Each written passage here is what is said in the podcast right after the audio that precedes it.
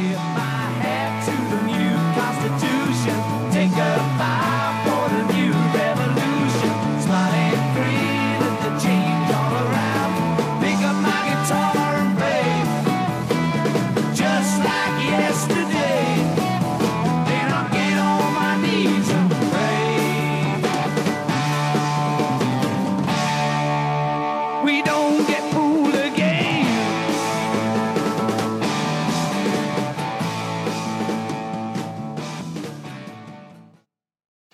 I don't have to tell you things are bad. Everybody knows things are bad.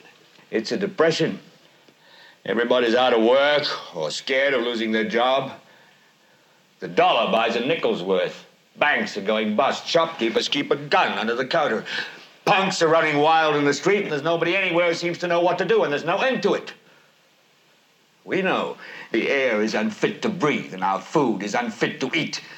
We sit watching our TVs while some local newscaster tells us that today we had 15 homicides and 63 violent crimes, as if that's the way it's supposed to be. We know things are bad, worse than bad. They're crazy. It's like everything everywhere is going crazy, so we don't go out anymore. We sit in the house, and slowly the world we're living in is getting smaller, and all we say is, please, at least leave us alone in our living rooms. Let me have my toaster and my TV and my steel belted radios, and I won't say anything. Just leave us alone. Well, I'm not going to leave you alone. I want you to get mad. I don't want you to protest. I don't want you to riot. I don't want you to write to your congressman because I wouldn't know what to tell you to write. I don't know what to do about the depression and the inflation and the Russians and the crime in the street. All I know is that first, you've got to get mad. You've got to say, I'm a human being. God damn it. My life has value. So, I want you to get up now. I want all of you to get up out of your chairs. I want you to get up right now and go to the window,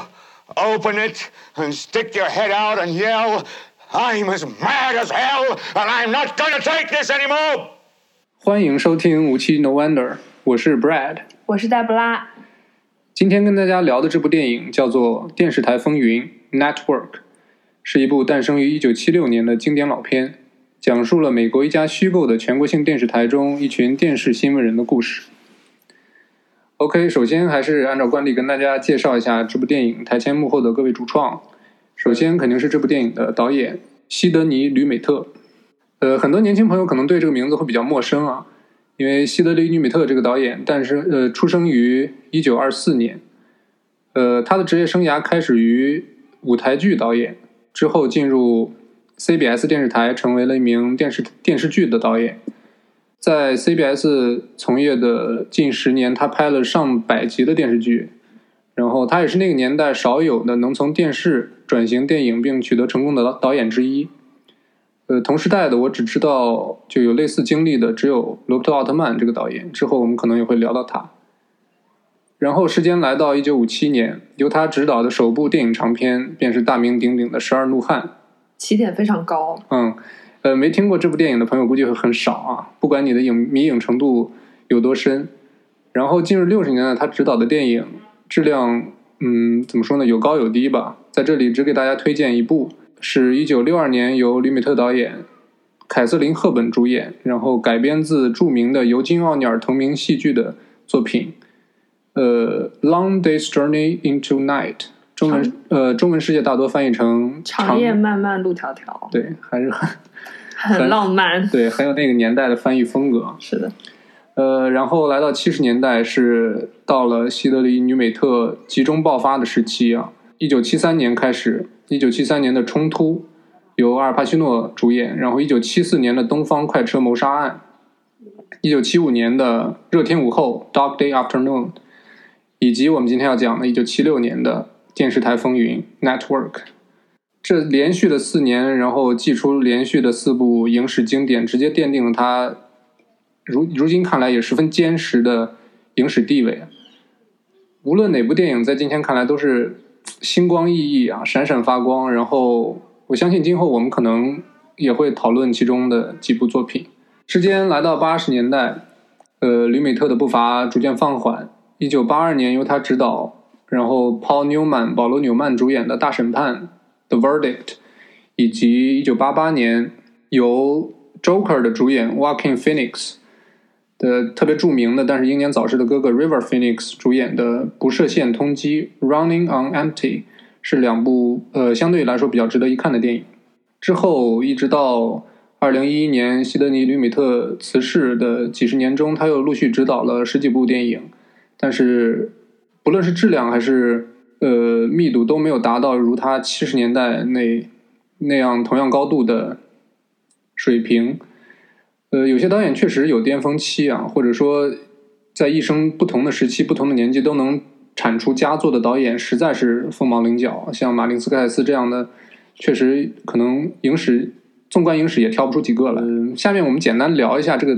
希德吕吕美特的导演风格。首先就是他特别的高产，就是他职业生涯有将近五十年的时间作为电影导演，然后平均算下来，他一年可以拍超过一部电影。对他艺术生涯特别特别长，电影导演处女作在一九五七年，然后最后一部电影在二零零七年，中间有五十年的时间。然后他早期合作的是像呃刚刚说凯瑟琳·赫本这样的演员亨利·员，方达对，到后期合作的是范迪塞尔、伊桑霍克这样的是演员。从这个演员的更迭，也可以想象出这一个导演经历过多少代的是，天才的轮换。就是他出道于好莱坞的黄金时期，是的可以说是见证了好莱坞这过去五十年到七十年的变迁吧。是的，这个十分高产这个特点，我觉得很大程度上得益于他近十年的电视剧拍摄经验。对，因为其实，呃，大家都能都能理解，因为电视剧它的这个拍摄的要求可能比跟电影相比会差一些，就是没有像电影会抠细节抠的这么细，所以这个拍摄的周期都会很快。十分高产的另一个原因，我觉得是他并非一个作者型导演，就是他不像昆汀或或者是呃保罗·托马斯·安德森这种，他会自己创作剧本。呃，正因为他不是一个作者型的导演，所以他只要他对他能接触到的剧本会感兴趣，然后他就会马上开始工作。第二个特点是他特别会指导演员，或者说他懂得如何跟演员沟通，哦，让演员自由发挥，然后自由表达，然后以达到或者说以发挥出自己就演员本身最最最佳的状态。希德尼他出道于舞台剧导演，然后他本身也是著名的演员工作室 Actor Studio 的创始成员之一。相信很多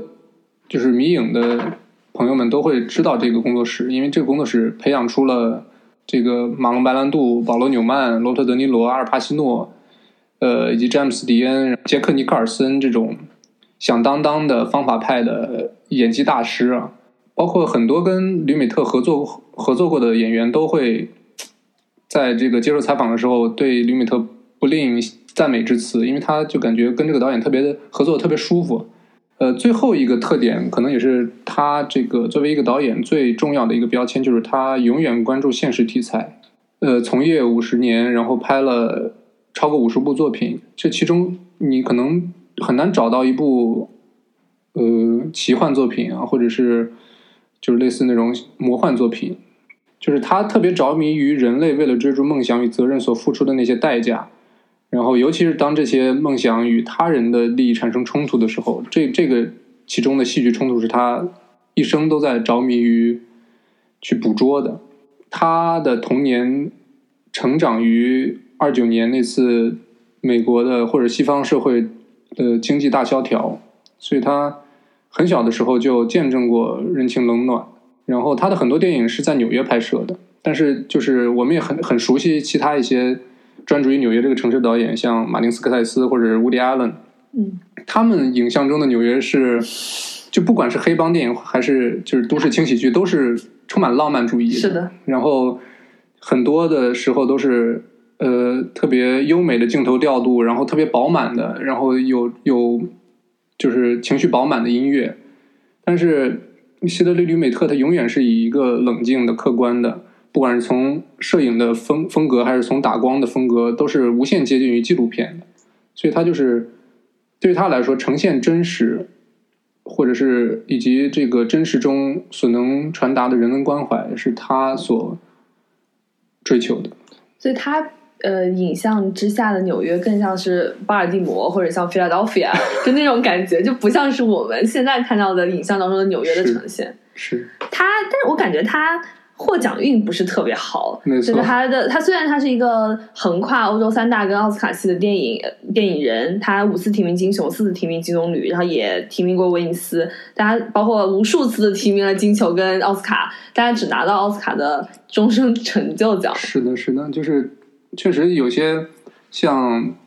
斯坦利·库布里克这种，或者希区柯克这样的电影大师，也是无缘奥斯卡，也可能也是就是电影历史给他们开了一个不大不小的玩笑吧，我觉得。而且这也其实，但当然这是另外一个话题，就这也可以讨论，就是奥斯卡它毕竟是有它自己评奖体系的，然后有它自己一套呃一个圈子吧，应该说就是好好莱坞，包括就是学院他们自己有他们自己愿意去表彰的一些电影人，并不是所有优秀的电影人都在他们表彰的范围之内的。没错。OK，然后说完导演的话，我们再来聊一下这部电影的编剧。除了伟大的导演，其实强大的编剧，我们也能从这部电影流畅但是又不失深刻的剧本，包括就是特别精准又特别高能的台词，以及形形色色特别鲜活的人物，就能感觉出来，这部电影剧本是非常扎实的。这部电影的剧本来自帕蒂查耶夫斯基，就可能相对这个导演这这位编剧的名字可能更陌生，但是其实当电影在一九七六年投入拍摄的时候，这个 Patty 其实本身是一个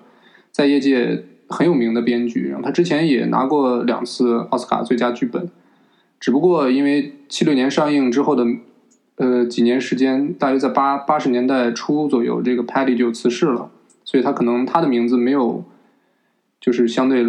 希德尼·吕美特更更加的对后世有影响。这部作品其实首先是由 Patty 他自己为主导，然后他亲身去当时 CBS、包括 NBC 等电视台去实地考察过，然后也跟随当时电视台的工作人员参与过他们的日常会议。当时他就发现美国一线的那种全国性的电视台内部的办公室政治啊、复杂的权力斗争以及对收视率就是相对狂热的追求，已经成为了一种常态吧。然后他的亲眼所见让他感觉很失望，也让他直接改变了本来想写一部关于电视台的轻喜剧的这么一个想法，最后诞生了这部经典的可以说是媒体讽刺剧吧。是，剧本从解救之后，Paddy 开始跟他的制片伙伴去各大电影制片厂去兜售。兜售，对兜售自己的作品，但是被无数制片厂就是敬而远之，因为这部作品其实比较富有争议性嘛。是的，最后终于米高梅拍板投资，加上之前拒绝过他们的联美，就是 United Artists 这个公司，这部电影才最最终得以进入制作。接下来就是这部电影的演员的介绍了。当我们看到这部电影当年在呃一九七七年那届奥斯卡上的获奖记录，我们就知道这部电影中的各个演员都获得了包括影评人和普通观众的广泛的认可。对，都贡献出了他们非常杰出的表，非常精彩的表演。其实这跟我们之前说，就导演很擅长调动演员，非常擅长使用演员，也是有一定关系。当然，这些演员本身的表演确实确实很精彩啊。首先是呃，饰演这部电影中这个主线人物 Howard Bild 的演员彼得芬奇，Peter Finch，可以说这部电影中他确实演技大爆发，然后全程都在就是火力全开的感觉啊。其实这部电影这个 Howard Bill 这个角色的首选并非是他，当时比如说希德林女美特他推荐过亨利方达，因为他们彼此合作过《十二怒汉》，然后这个编剧 Patty 他比较推荐保罗纽曼，然后他甚至跟跟保罗纽曼就是打过电话说，我创作这部戏的时候，我就是脑海中以你为原型创作的。但是这两位演员都因为这个电影本身的这个极富争议性，就是婉拒了这个角色。都不够勇敢，因为不够勇敢，错过了一个影史经典，也挺可惜的。对，好像也错过了，反正至少一个奥斯卡提名吧。是的，是的，呃，Peter Finch 本身他因为他是出生在英国，然后后期又在澳大利亚成长，导演和编剧都特别在意，就是怕他的口音会不适合一个在纽约工作了几十年的这么一个新闻主播的这么一个角色。但是他本身看过剧本之后，极力的去争取这个角色，然后包括飞到这个纽约，然后在导演和编剧面前呈现了一段特别纯正的呃美国的播音腔吧。然后成功拿下这个角色。很可惜的是，当他第二年拿到奥斯卡的时候，他已经辞世了，嗯就不幸因为心脏病去世了，也是成为了奥斯卡第一个把奖项授予辞世之人的这么一个获奖者。嗯，当然，第二位我们大家就很熟悉的是希斯莱杰这个希斯莱杰，对。同样在七七年那届奥斯卡上获得男主提名的这个 William Holden，也就是片中 Max 这个角色的扮演者，呃，如果特别熟悉好莱坞黄金时期的电影作品的朋友们，肯定会对这个名字就是十分熟悉，因为可能 William Holden 这个演员放在今天就是如呃乔治克鲁尼或者布拉德皮特这种咖位的演员，他的代表作贯穿于上世纪四十年代到八十年代。五十年代，他跟 Billy Wilder 合作了《日落大道》《战地军魂》两部特别重磅的电电影。之后，他还跟大卫·里恩合作了《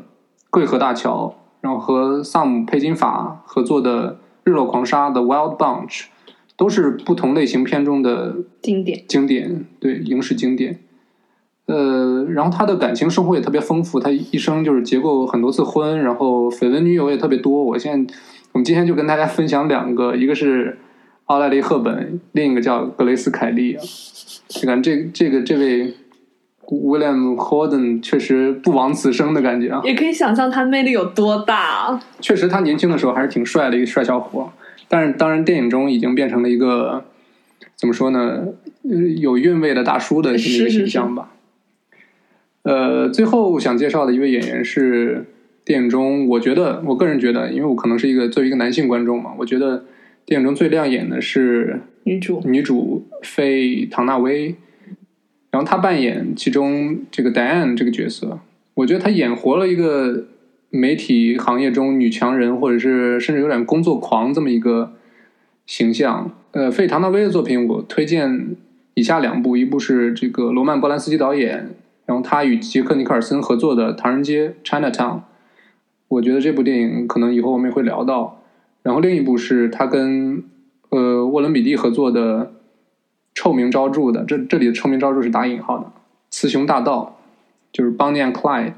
就是其中这个一呃一男一女两位这个你想说一雌一雄啊？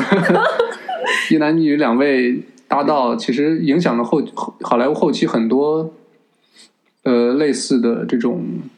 对，动作片或者是说枪战片，嗯。然后这两部这三部作品吧，包括我们今天说到的《Network》，是费唐纳威他在演技与个人状态最巅峰时候，就是给观众奉献的三部佳作。而且她在这里面的表演，你完全看不出来她是一个七十年代的女性。你即便用现在眼光看她，她依然非常的时尚现代，而且有一种某种程度上的独立女性的这种个性吧。没错虽然嗯，就也打引号啊，你们就是 kind of。但非常非常漂亮，即便呃，不管说从男性角度看，从同性的角度去看，都是非常非常美丽、非常有魅力的一个角色。也得益于其实这个编剧他所创造的这么一个角色，其实也是特别超前的，或者说特别的，呃，没有时代性，她不是被框在当时一九七零年代的那样的一个女性，她并没有当时很多时代的特点，她是一个就突破这种时间概念的这样一个角色，没错。真的很美，真的很美，大家一定要去看一下。呃，说完电影本身的这些呃幕后的故事以及主创的经历之后，我们想再带大家了解一下这部电影背后的时代背景，因为这部电影进行的过程中很多次提到 depression，也就是说经济的衰退或者说经济的不景气。我们想带大家了解一下电影中所所谓的 depression 到底是指的是怎样的一个时代的背景。其实说到电影本身，或者说上世纪七十年代前后的时代背景，成因其实相对来说比较复杂，包括美国国内与国外的诸多的著名的历史事件。从大的背景来说，就是七十年代到八十年代的时候，美国经历了一个大型的滞胀，通货膨胀加上经济经济衰退，这两者同时形成的。那当然，这中间原因就非常非常多了，包括实体经济增长的缓慢，这是因为战争对于当时经济的刺激的作用已经减小了，而且美国在国际市场的出口在不断的下降。第二个就是当时扩张性的财政政策跟货币政策同时失灵。就这里也是因为七一年发生了一次尼克松震荡，就是我们所谓布雷顿森林体系的一个瓦解，美元跟黄金价格的脱钩造成的货币政策的处于这样一个转型期，但是不管财政政策、货币政策都失灵。第三个原因就是因为石油价格的上涨。说到这个石油价格的上涨，其实一九七三年出现过一次所谓第一次石油危机。这次石油危机的成因是第四次中东战争，有点绕啊。呃，其其实就是一九七三年的十月份，埃及联合叙利亚因为与以色列之间的领土争端，然后三国之间进行了前后二十天左右的战争。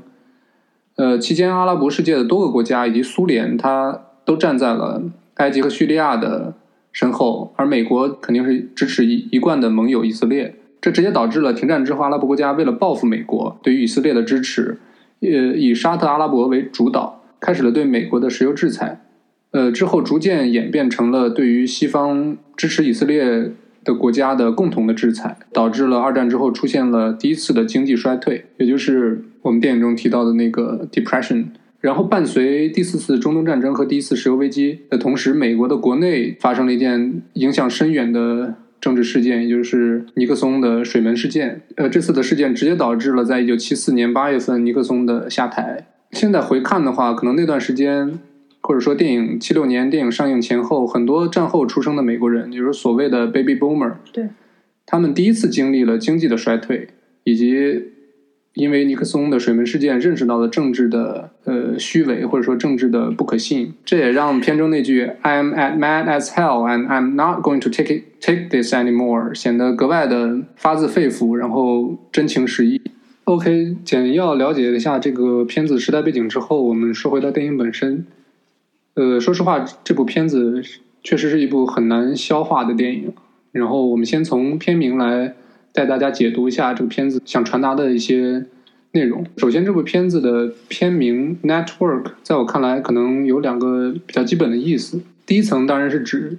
呃，影片中虚构的这个电视台 UBS。对美国电视行业稍有了解的朋友都知道，美国过去，比如说在上世纪有三大全国性的或者说三大全国性的商业广播电视网，其中包括 CBS、呃 NBC 和 ABC 这三家。到了上世纪末，大概出现了一些新兴的电视全国性的电视媒体，像 CNN，然后 Fox，这然后这些电视台都依靠自己独特的市场定位，然后逐渐抢占市场。所以这个三大的格局其实已经成为历史了。对，现在我们一般说五大是加上 Fox 跟 CW。简单了解一下三大电视网之后的一些故事。呃，首先是 CBS 电视网，在二零一九年，CBS 集团并入了维亚康姆 CBS 集团，也就是说，它跟这个 Viacom 这个集团合并了，变成了一个 Viacom CBS 整整体的一个大集团。然后这个集团也是当今美国的一个跨国性的大型的传媒集团，旗下的主要的资产包括了派拉蒙集团、呃 CBS 电视集团、CW 娱乐、绿箭侠以及闪电侠这些电视剧的那个电视台，美国的喜剧中心 Comedy Central，也就是美美版吐槽大会以及南方公园的制作方，主打的是喜剧节目，呃以及 MTV、Showtime。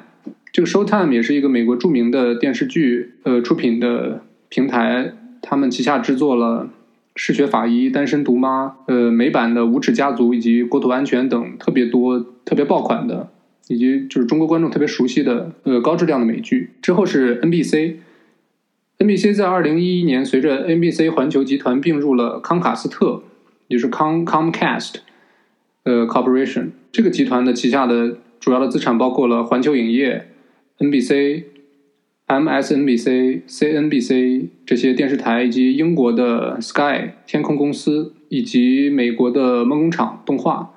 梦工厂动画可能大家很熟悉，他们旗下制作了《怪物史莱克》《功夫熊猫》《驯龙高手》这些特别爆款的，而且是成系列的精品动画。最后是 ABC，ABC 的故事就比较简单了，它在一九九五年就被迪士尼收购了，变成了迪士尼电视集团的一员。呃，迪士尼，我想不用再过多的介绍了，它属于全球传媒娱乐行业的就是灭霸级选手，因为大家很熟悉那个图片，就是米老鼠戴着无线手套，然后无线手套的宝石包括了出品了《星战》的卢卡斯影业，出品了那个漫威系列的漫威电影，以及皮克斯动画。二十一世纪福克斯，这是刚刚收购的。可以说，这个迪士尼承包了美国人甚至全球人民的童年和青少年吧，也是到目前为止 IP 运营最成功的公司了。对，嗯迪士尼也可以多说一句，就现在各个流媒体行业在一片混战当中嘛。然后有一个说法就是，美国人家庭可能不会每一个流媒体的 APP 或者每一个流媒体服务他们都会选择，但是基本上每个家庭一定会选择两个，一个就是 Netflix，因为 Netflix 现在呃应该说做他们起步比较早，然后现在做的也比较好。另外一个就是 Disney，因为 Disney Plus 是每一个有孩子的人家的刚需吧，就必备对，嗯一定是必备的。这种合家欢式的电影动画，就应该说迪士尼没有任何对手。呃，说完了 network 的第一层意思，我我们来到第二层意思。呃，我认为嗯 network 这个单词的第二层意思，可能更多的是它就是字面的意思，也就是人与人之间，或者是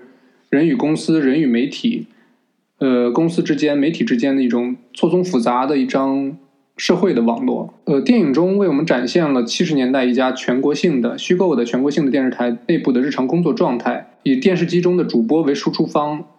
几十上百人每天都有一份自己的工作，有着自自己的一个固定的呃独特的定位吧。收视率和市场占有率形成的无形的压力，从公司的管理层开始，慢慢慢慢一层一层向下分摊到了每个岗位的工作人员的肩膀上，呃，成为大家工作的某种原动力吧，可以说。我们能看到这个电影是从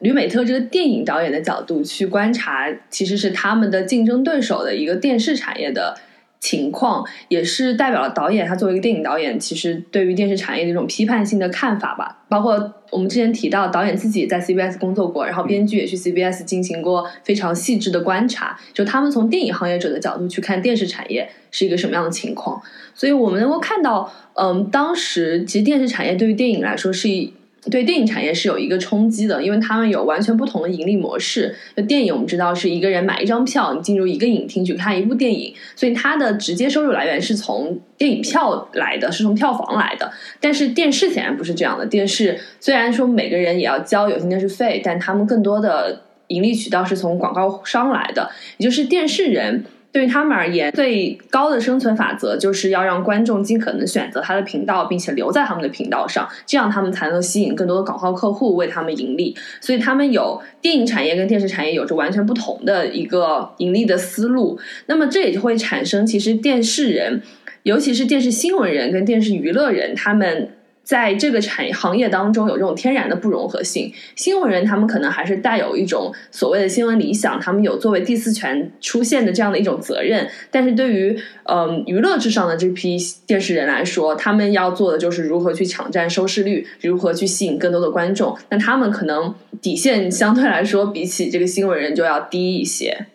确实，这个两者之间的矛盾，可能也是可以说是电影整个剧情环节的主要的一个矛盾。没错，没错。而且这里面，呃，我们其实还可以看到，包括我们刚才讲说，呃，这这三大电视网他们都被不同的资本所收购了。呃，我们也能看到这个资本对于电视或者对于电视媒体的一种输入，以及他们的之间的关系。也就所谓的资本，他们是不是会对嗯电视媒体有一定的控制或者有一定影响力？其实。放到现在环境来说，有几个非常鲜明的例子，就是资本跟电视产业之中的融合和他们相互之间的影响关系。一个就是默多克的新闻集团，我们知道默多克他是 Fox 的老板，然后他同时拥有，比如在英国他拥有《泰晤士报》和《太阳报》，这是完全风格迥异的两个不同的报纸。所以你说，在同样一个资本下，不同的媒体、不同的报纸、不同的电视台，他们其实是有完全不同的立场跟不同的市场定位的。Fox 的。一开始他入场的时候，他就是想要抓取美国右翼这帮人的心。当然，他们自己可能没有意料到，到今天他会成为特朗普执政的一个工具，或者成为他的喉舌。但是，我们可以说，他跟这个资本本身并没有直接的关系，并不是说我的老板站在什么样的立场上，那么这个媒体他就站在什么样的立场上。但是，另外一个例子就是。Bloomberg 当时，嗯，Bloomberg 他作为民主党的候选人参选美国大选的时候，其实那 Bloomberg 作为一个媒体，他就会出现一个问题，就是说，那我要不要支持我的老板？那我对于我老板，如果我老板出现绯闻，我要不要去报道他？或者我老板的对手跟我老板的同阵营的人，他们出现一些绯闻，他们出现好事，我是不是要报道他？就会出现这样一个，呃，所谓的资本嘛，或者所谓的利益跟他新闻属性的这样一个冲突。那事实上，后来 Bloomberg 他的选择就是，他们宣布不再做针对民主党总统候选人任何调查性报道。但是与此同时呢，Trump 他作为现在在白宫的这个执政就是 standing president，他就说他不会再发放给 Bloomberg 记者任何的采访证，因为他认为 Bloomberg 在现在这个情况下，他们做出的报道是有偏见的。所以我们能够看到，就是资本的注入跟媒体之间的这样的一个 dynamic，这样的一个动态关系是非常有趣的。我们一方面不能说他们资本就代表了媒体的立场或者属性，但一方面你说资本的控制对于他媒体的报道跟他媒体作为专业性的表现来说，又是不能完全脱离干系的。不能说这个资本对媒体全无影响，但是这个影响的程度可能我们身为这个局外人，嗯或者说身为旁观者是没法儿去一件一件探究的。对，其实往更加微观的层面来说吧，就是呃，我们在有在国内的媒体当中，我们经常也会讨论，就是说。所谓的新闻编辑室 newsroom 的人和经营方的人，就经营部门的人中间是不是要保持一定的距离？就经营部门的人，他们的负责为，比如说拉广告啊，然后他们负责做项目，他们负责来让这个媒体生存下去。那 newsroom 的人就是负责做报道。那中间，但大家都是同事，所以，嗯、是不是我们互相要支持？那么，是不是经营部门的人跟 newsroom 的人要有一定的交流，然后互相之间是不是要有一定的利益输送或者有一定的合作？这其实也是一个放到现实社会来说，我们到工作当中有时候会遇到的一个问题。OK，既然说到了电视媒体这么一个特定的存在，其实这部电影《Network》这部电影作为一部讽刺电视这个媒体或者这个媒介的一部电影，主创其实将绝大部分的攻击力或者是绝大部分的火力都放在了这个 Howard Bell 这个角色的身上，也就是这个主播的身上，或者更具体一点，就是放在了他大段大段的演讲或者是节目当中。当他在电视上一边大谈电视媒体的虚伪和堕落，一一边收视率连连上升的时候，一个经典的、典型的讽刺就合情合理的出现了。这部电影我觉得最大的一个，或者最关键的一个核心的问题，就是为什么 Howard 可以吸引到，或者说可以不断的让自己的收视率在电影的前期不断的攀升，就是为什么他可以吸引到越来越多的观众？Howard Bill 在电影当中出现了四段，他非常具有煽动性的演讲。他其实，在电影一开始的时候，他是一个失意的主播，他因为一些家庭的关系，所以他也不想再工作了。然后他对于自己的人生也是非常绝望的，他甚至想结束自己的生命。所以他一开始，他其实是一个比较典型的、比较传统的这样一个电视主播的形象。但就是因为他在自己的绝望当中，当他遇到生活中遇到一些困境的时候，他似乎打破了他自己一个传统主播的形象，向他的电视观众。释放出了一种全新的、之前没有出现过的这样的一种主播的形象，那这是他第一次抓住大家的眼球，大家突然觉得说啊，就就是一个非常非常新鲜的形象，在一个电视新闻当中，我们出现了一个这种非主流的、突破传统的这样一个主播，这其实第一波他抓住人们眼球的这样的一个表现。是，然后到了第二段，当 Howard 在晚上突然听到了一个他所谓的 The Voice，说说一种声音或者说一种莫名其妙的声音突然出现在他的脑中，然后他把这个声音告诉他的一些事情，通过电视这个媒体复述给了当代的一些观众。其实我觉得这这个这个行为本身可能就是类似宗教上的一些暗喻吧，因为这这种事情相对于亚洲观众，可能西方观众更能理解一些，因为他们不管是在圣经中还是在任何其他的宗教中，经常会出现这种上帝下凡，然后去通过一个凡人的口口语说出一些所谓的真理，可能也暗含了那个时代，当年轻人失去了经济的坚实的支撑，失去了这个对于民主政治的一些信任，或者说这迎合了当时西方社会的缺失的宗教需求。因为当一九七六年，可能很多美国出生的年轻人已经不再就是每个周日再走进教堂去聆听一些传教了，但是他们还是会在生活中不自觉的去寻找所谓的 preacher 或者或者是 mentor。在这部电影当中，我觉得这个宗教的隐喻，我觉得甚至都不是隐喻的，是一个明喻，它是一个非常明显的一种一种传递。包括在最后那一段，呃，大老板就背后大老板 Jensen，他在一个会议室里跟 Howard 说话的那一段来说，我们能够看到一个很非常明显的一个宗教传教的一个过程。就 Jensen 他在这里面代表其实就是一个上帝形象，在那段的镜头语言当中，嗯、导演给的给 Jensen 的是一个有圣光的一个镜头，并且用一个仰视的机位去描述他，完全就是一个神迹的拍法，是他用用他那一长串的步道，然后来说服了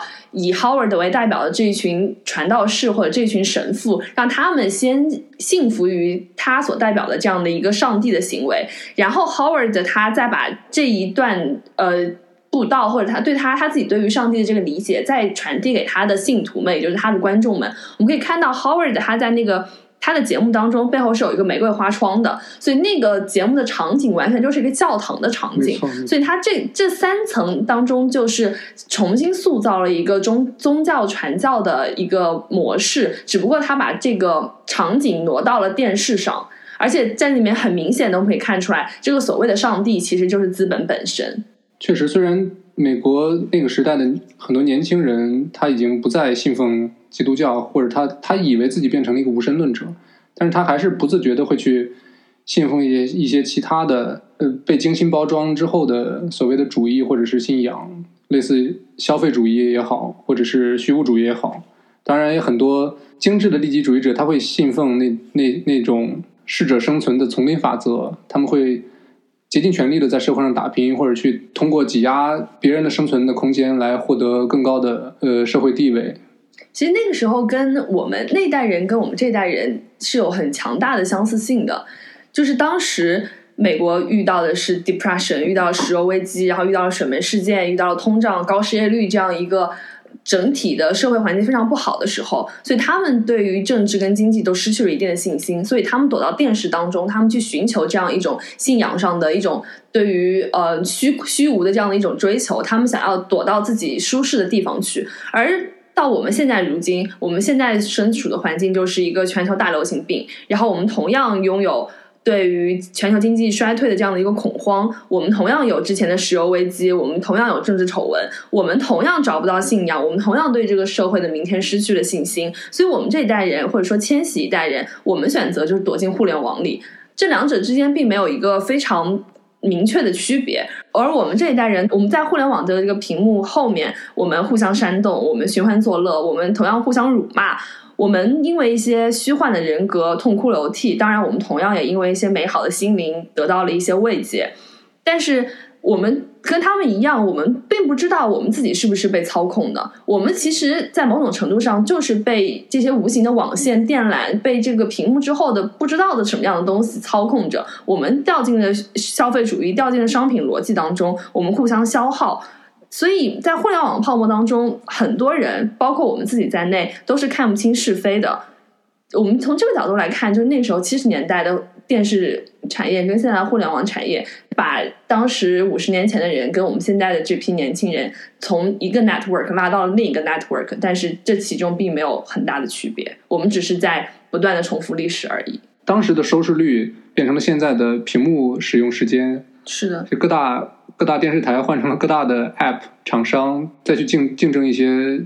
有限的资源。嗯包括我们同样去看说，为什么嗯、呃当时的观众可以被 Howard 的那一套说说法所煽动，而我们现在这一波年轻人，我们也很容易被网上的一些所谓的评论或者所谓的言语所煽动，就是因为某种程度上，我们觉得我们自己找到了。能够说出我们内心的话的人，我们可能在现实的生活当中，在这个三维世界当中，我们可能因为工作、因为学习、因为一些人际关系的原因，我们并不能够展现出真实的自我，或者我们有很多的愤怒，我们有很多的不安，我们有很多的失望，但是我们都选择了不去说话，我们选择了保持沉默。可是，好像在一个屏幕之后，在某一个地方，有人替我们说出了这样的话，我们就会不自觉的去依附他，因为我们觉得他们在代表我们说话，他们说出了我们内心想要说出来的话，所以我们就会更加的有一种聚集效应，就是我们会追随这样的声音去走。可是这部电影想告诉我们，就是这样的声音它其实是被操纵的，它它最后它是有人把这个话说给你听的，而不是说你所追求的这个信仰，你所追求的帮你说话的这个人他是出自内心的。其实这个事情并不一定是这样的。或者换一个说法，我们开一个脑洞，假如说现代的一个微博上的一个大 V，平时以公正或者理智著称，他忽然忽然有一天发了个小视频，或者是发了一段文字，说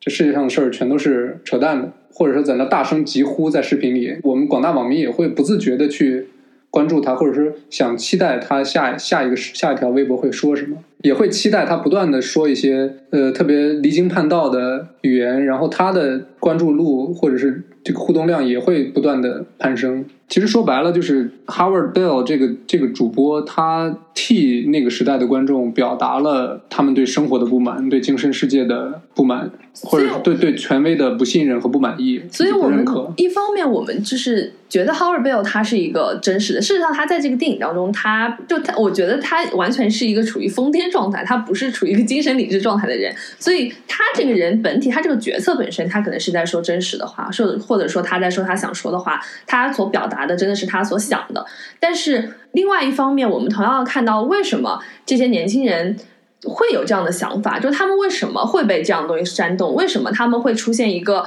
嗯，我想说但是不能说的这样的一个情况？在资本推动、在利益堆叠、在这个喧闹的社社会当中，人跟人之间互相推搡。嗯，尽管说我们自己判断我们是非常理智的，我们自己判断我们有非常正的三观，或者我们自己判断我们在做一个善良的人，但是有可能我们这个判断它本身是不理智的，就是我们其实是失去了做这个基本判断的能力，我们已经不能冷静的去操控自己的思维。但在这个情况下，人是被异化的，我们只是一些在这个社会当中活动的动物而已，我们并不是一个拥有真正思想的人。这样的一群观众，他们是被高度概念化的观众，就他们是一群乌合之众，他们是一群被操纵的、被嗯洗脑的。已经失去了自己理智的这样一群观众，我们并不能看清这些观众具体的面目，他们只是一群一群的不断的被煽动的人，而他们煽动他的后面那个扇子，这股风吹来的这个源头，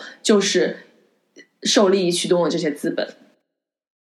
You have meddled with the primal forces of nature, Mr. Beale, and I won't have it. Is that clear? You think you merely stopped a business deal? That is not the case. The Arabs have taken billions of dollars out of this country, and now they must put it back. It is ebb and flow, tidal gravity. It is ecological balance.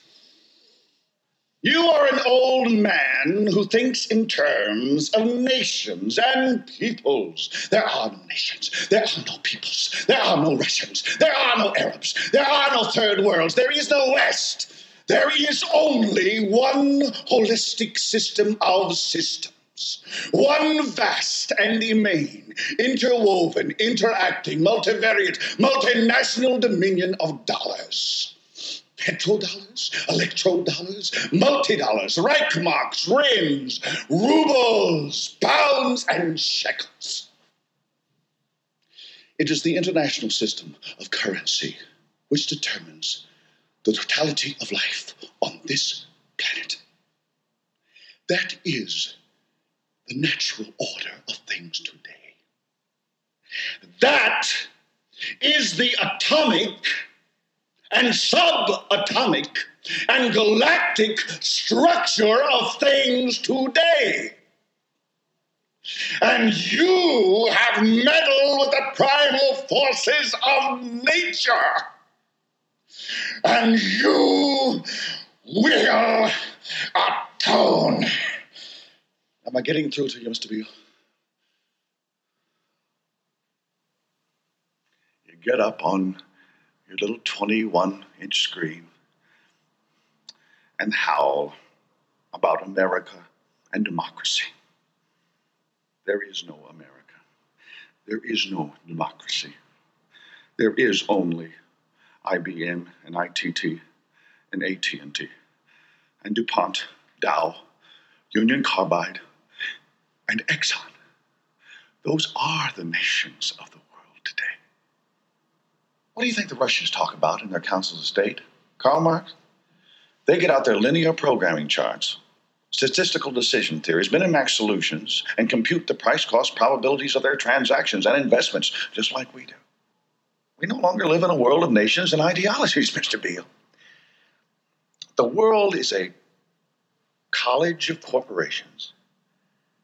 inexorably determined by the immutable bylaws of business.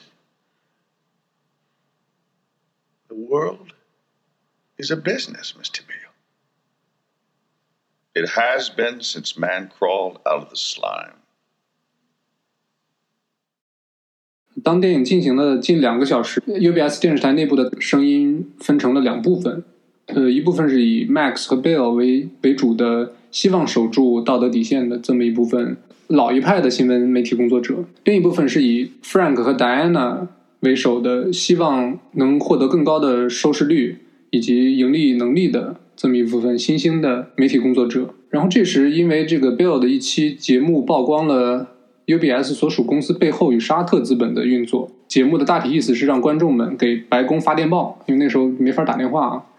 只能发电报，然后试图阻止这项交易的发生，给这个 UBS 背后背后的那家大更大更更大型的公司产生了很大的麻烦。然后这个时候，我们才第一次见到之前一直被提及的幕后老板 Mr. Jensen。刚刚听到的这段对话就是 Mr. Jensen 对对 Bill 说的，呃，一段。怎么说呢？是布道式的，布道式的，我也是我认为这部电影里面信息浓度最高的一段台词。呃，如果说这个 Bill 和 Diane 之前说的种种的论述让你能有那种津津有味或者是值得品味的那种感觉的话，那这段 Mr. Jensen 的对白直接确实很很让人上头啊。对，而且他也是揭露了血淋淋的事实吧。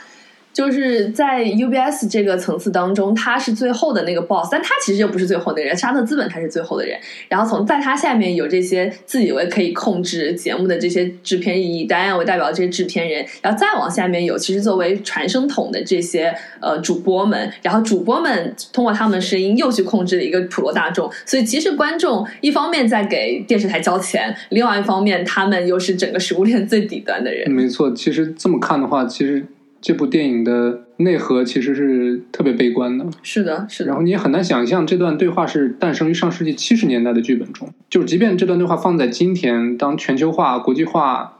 这些词儿已经被就是已经变成陈词滥调了，然后中国也经历了改革开放的四十年，但是这段对话可能对当今的中国人还是无比的鲜活，无比的有力量。是，所以其实。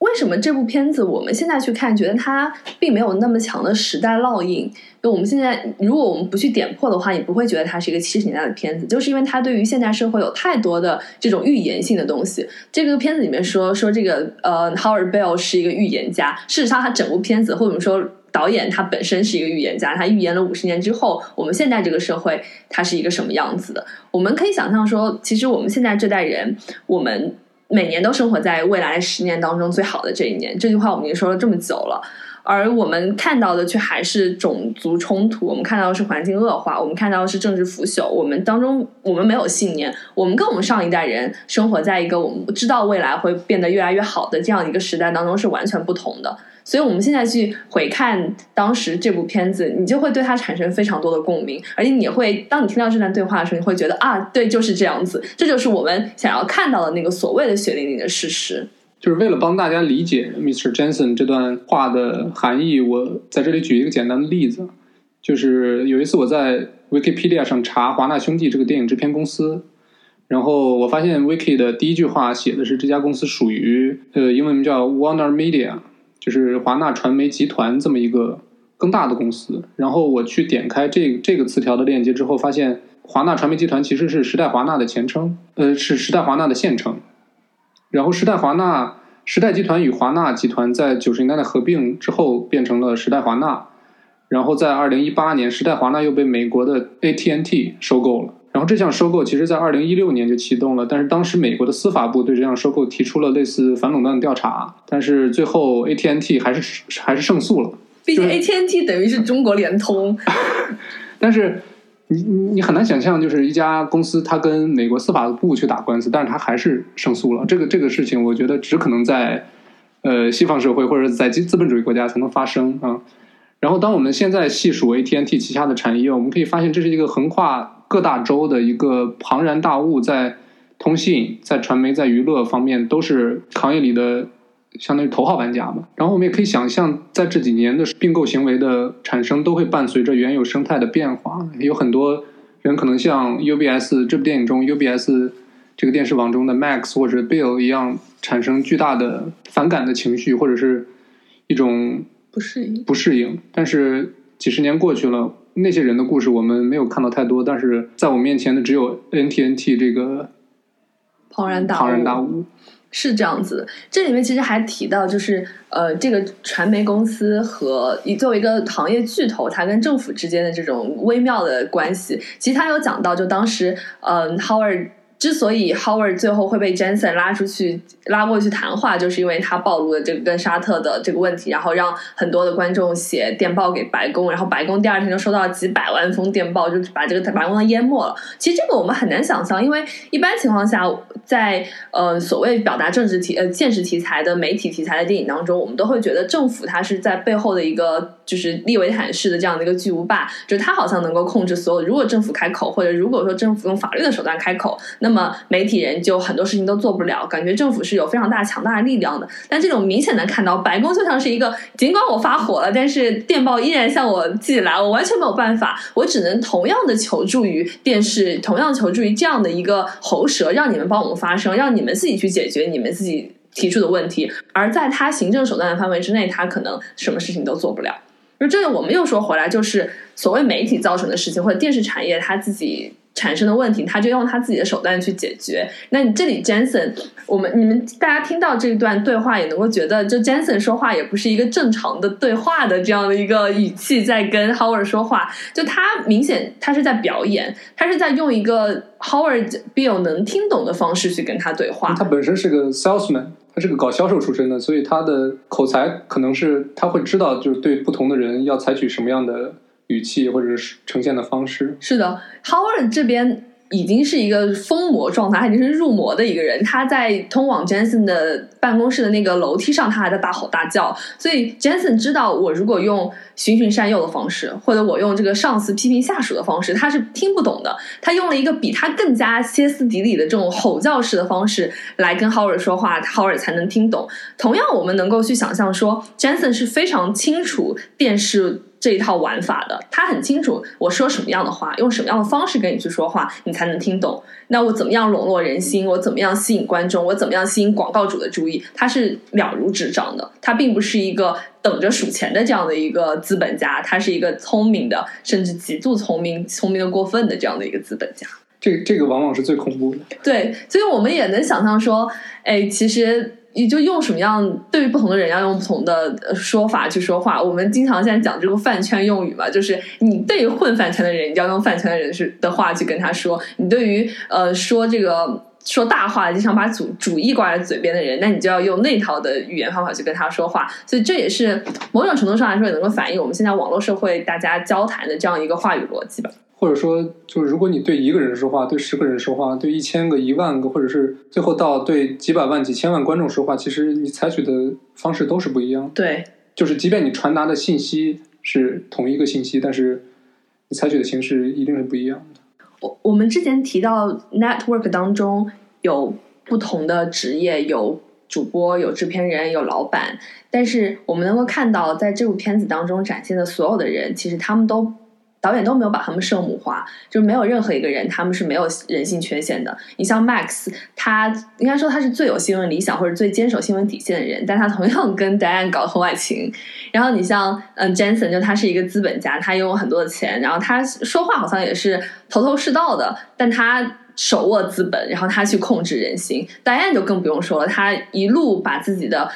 无法控制自己的情绪，然后让自己走向了一个滑向了一个。癫狂的，对癫狂的状态，然后走向了失控。他最后甚至做出了杀人这样的决定，就是这是一个，当然这是一个集体决定。我们也能看到说，当一群走向失控的人在一起，事情就会走向一个不可控的状态。在《晚安好运》这部片子描述的主角，也就是非常著名的电视评论员爱德华·摩尔，他在一次非常著名的演讲当中提过，他他认为的电视应该是在社会当中扮演什么样的角色？他认为电视可以教育观众，可以引导启发观众。可是，只有人们坚定这样的目的去使用它的时候，电视才才能发挥它最大的价值。不然的话，电视就只是和自己的光缆和电线罢了。所以，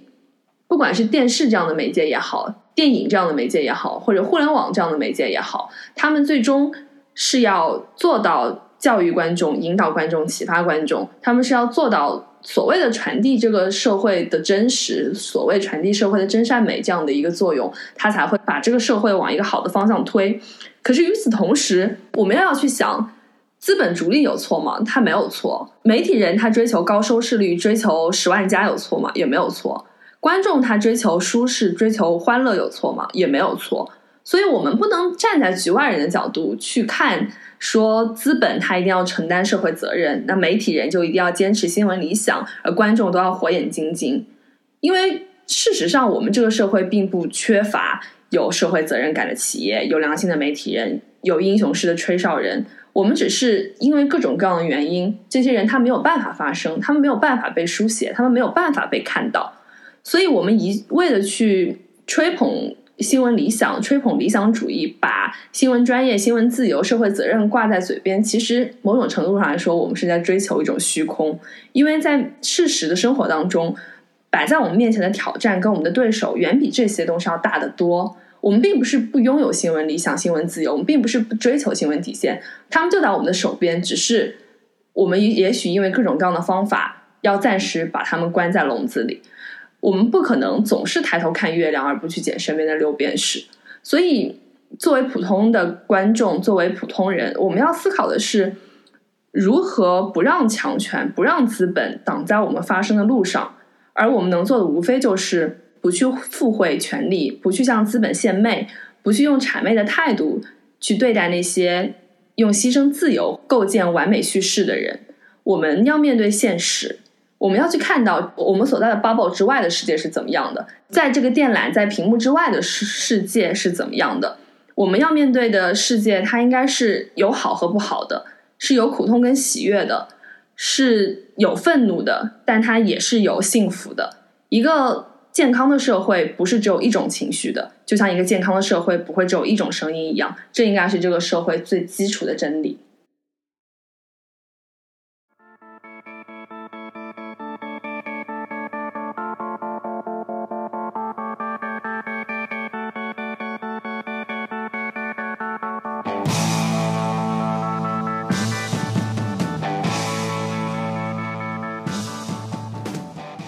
感谢收听本期的无期 No Wonder，我是 Brad，我是黛布拉，我们下期再见。